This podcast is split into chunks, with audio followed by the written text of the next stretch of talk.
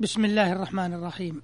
الحمد لله الذي بنعمته تتم الصالحات والصلاة والسلام على أزكى البريات نبينا محمد وعلى آله وصحبه أولي الفضل والمكرمات.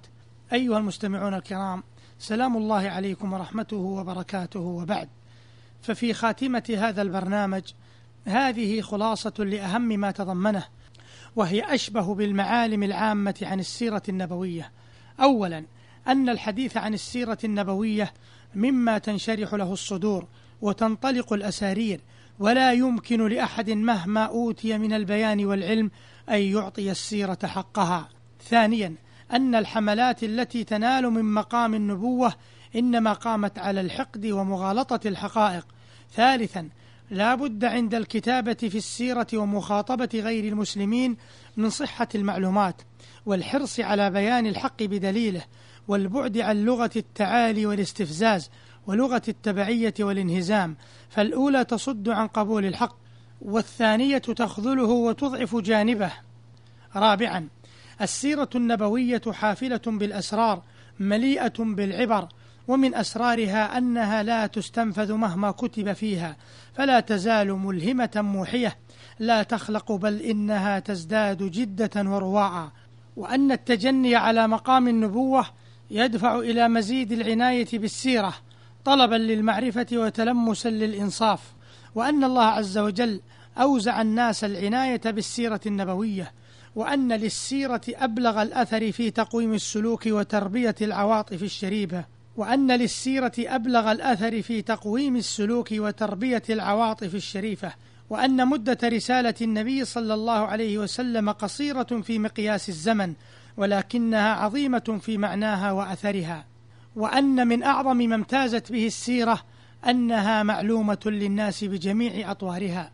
خامسا خامسا أن السيرة قد حظيت بعناية العلماء وكتاباتهم قديما وحديثا وتكاد مناهج البحث فيها تنحصر في ثلاثة.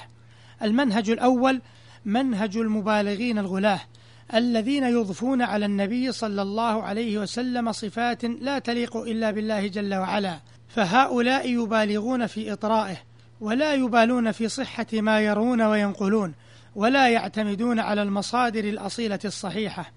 المنهج الثاني من مناهج البحث في السيرة النبوية منهج الباحثين الغربيين ومن سار على طريقتهم. فهؤلاء يتعاملون مع سيرة النبي عليه الصلاة والسلام كما يتعاملون مع سيرة أي زعيم أو بطل أو قائد أو فاتح ويصفونه بالزعيم والبطل والعبقري أو نحو ذلك من الألقاب التي لا تغني عن مقام النبوة شيئا. وتراهم يتحدثون عن السيرة حديثا ماديا مجردا دون ربط لها بالوحي والغيب والتأييد الإلهي والإيمان بالمعجزات الثابتة بحجة أنها لا تتلائم مع المنهج العلمي العقلي مع أنها تتلائم معه تمام الملائمة. المنهج الثالث وهو المنهج الصحيح الذي أنكر منهج الغلو كما أنكر الأسلوب المادي الفلسفي البحت في دراسة السيرة وهذا المنهج وهو المنهج الصحيح يقوم على الأصالة والسلامة وهو الذي يعتمد في دراسة السيرة على القرآن الكريم والسنة الصحيحة وكتب السيرة المعتمدة. وهذا المنهج أيضا يقوم على الإيمان بالغيبيات والمعجزات والأخبار القطعيات. سادسا لقد هيأ الله لنبوة محمد عليه الصلاة والسلام إرهاصات كانت مقدمة لبعثته منها دعوة أبيه إبراهيم وبشرى عيسى عليهما السلام ورؤيا أمه آمنة ومنها شرف نسبه وكونه خرج في أمة العرب وبلوغه الذروة في مكارم الأخلاق وكونه أميا لا يقرأ ولا يكتب وكونه نشأ في مكة المكرمة. سابعا من معالم السيرة النبوية أن النبي عليه الصلاة والسلام قد فطر على الرحمة وجاءت شريعته مشتملة على الرحمة العامة الكاملة الشاملة والرحمة من أعظم جوانب شخصية نبينا عليه الصلاة والسلام فهي صورة لنفسه الكريمة فالرحمة محيطة به سواء في حال يسره أو عسره أو كان مع موافقيه أو مخالفيه. ثامنا كان عليه الصلاة والسلام يعامل المهتدين بالبشر وطلاقة المحيا ويخالطهم في تواضع ويحمل لهم من الرحمة ما هو أرق من النسيم وأجود من الغيث العميم. وكان يعامل المنافقين بما يشبه معاملة المهتدين المؤمنين من جهة رحمتهم والرفق بهم والإحسان إليهم ومقابلة الإساءة بالعفو أو الإحسان ومن جهة معاملتهم على ظواهرهم دون بحث عما تكنه سرائرهم. وأعظم مثال يجلي ذلك المعنى ما كان من أمره مع زعيم المنافقين عبد الله بن أبي بن سلول وكان يعامل المخالفين المسالمين بالحرص على هدايتهم ولقياهم وكان يعامل المخالفين المسالمين بالحرص على هدايتهم ولقياهم بالأدب الجميل والإقساط إليهم وإيصال البر لهم والبعد عن ظلمهم. وكان يعامل المخالفين المحاربين بالحزم والاحتراس ويدفعهم بالتي هي أحكم وأعدل فيرفق بهم إن كان هناك موضع للرفق ويأخذ بهم بسنة الحزم إن طغى بهم الشر. وكانت له مواقف كثيرة في الصبر عليهم والتأني في شأنهم.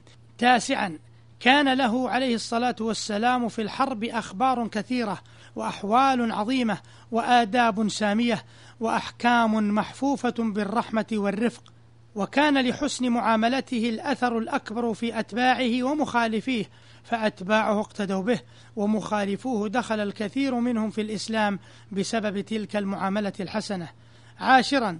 لقد امتدت رحمته عليه الصلاة والسلام إلى الضعفاء والمساكين من نحو الصبيان والخدم والفقراء فكان يجالسهم ويلاطفهم ويبشرهم ويحنو عليهم ويحسن إليهم ويرفع من شأنهم ويحذر من ظلمهم فكانوا يأوون إلى ظله الشريف ويحتمون بطرافه السامي الذرى. الحادي عشر من معالم السيرة النبوية أن للنساء نصيبا وافرا من تلك الرحمة فكان يوليهن اهتمامه وتوجيهه وكان يأمر بالقيام بحقهن ويحذر من ظلمهن أو التقصير في شأنهن فنالت المرأة في شريعته من الرحمة والرعاية ما لم تنله في أي شريعة أو نظام سواء كانت أما أو أختا أو زوجة أو غير ذلك.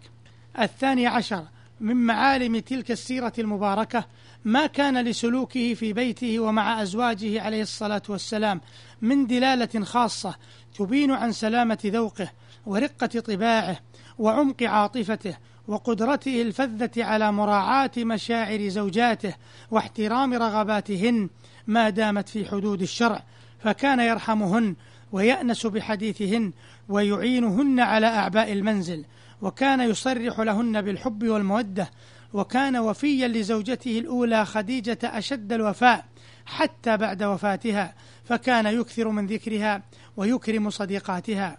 الثالث عشر أن رحمته عليه الصلاة والسلام لم تقف عند الرحمة بالإنسان أيا كان بل تعدت ذلك إلى الرحمة بالحيوان البهيم الذي لا يبين عن شكواه وآلامه. فجاء عليه الصلاة والسلام بأحكام وآداب خاصة بالحيوان تتلائم مع هداية الإسلام. المؤسسة على الرحمة المحفوفة بالحكمة ويتبين من خلال ذلك أن الإسلام وضع لجمعيات الرفق بالحيوان أساسا يقيمون عليه دعوتهم قبل أن تؤسس جمعية الرفق بالحيوان سنة أربع وعشرين وثمانمائة وألف للميلاد. الرابع عشر في عظمة النبي صلى الله عليه وسلم. فالعظمة تضاف إلى إنسان فيرادفها التجبر والخيلاء وهذا المعنى لا يحوم على نفس رسول الله صلى الله عليه وسلم يقينا. وقد يراد من العظمة الجلال الذي هو أثر سمو القدر وبلوغ المنزلة الكبرى في خصال الشرف والتناهي في خصال السؤدد والكمال. ورسول الله صلى الله عليه وسلم أوسع الناس في هذه العظمة مجالا وأبعدهم فيه أمدا وأرسخهم قدما. فالعظمة الحقة تكمن في ناحية العقل والعلم والخلق والإحسان والعزم وحسن البيان. ولقد جمعت هذه الخصال للنبي صلى الله عليه وسلم بحذافيرها. فقد كان راجح العقل غزير العلم عظيم الخلق شديد الإخلاص جليل العمل صادق العزم رائع البيان. الخامس عشر أنه قد ورد من ضمن حلقات هذا البرنامج حديث عن مجلس رسول الله صلى الله عليه وسلم. وقد ورد في تلك الحلقات تفصيل لصفة ذلك المجلس ومتعلقاته. أيها المستمعون الكرام إلى هنا تنتهي حلقات هذا البرنامج الذي كان عن محمد رسول الله وخاتم النبيين عليه أفضل الصلاة وأتم التسليم. رزقنا الله حبه وكمال اتباعه والائتساء به.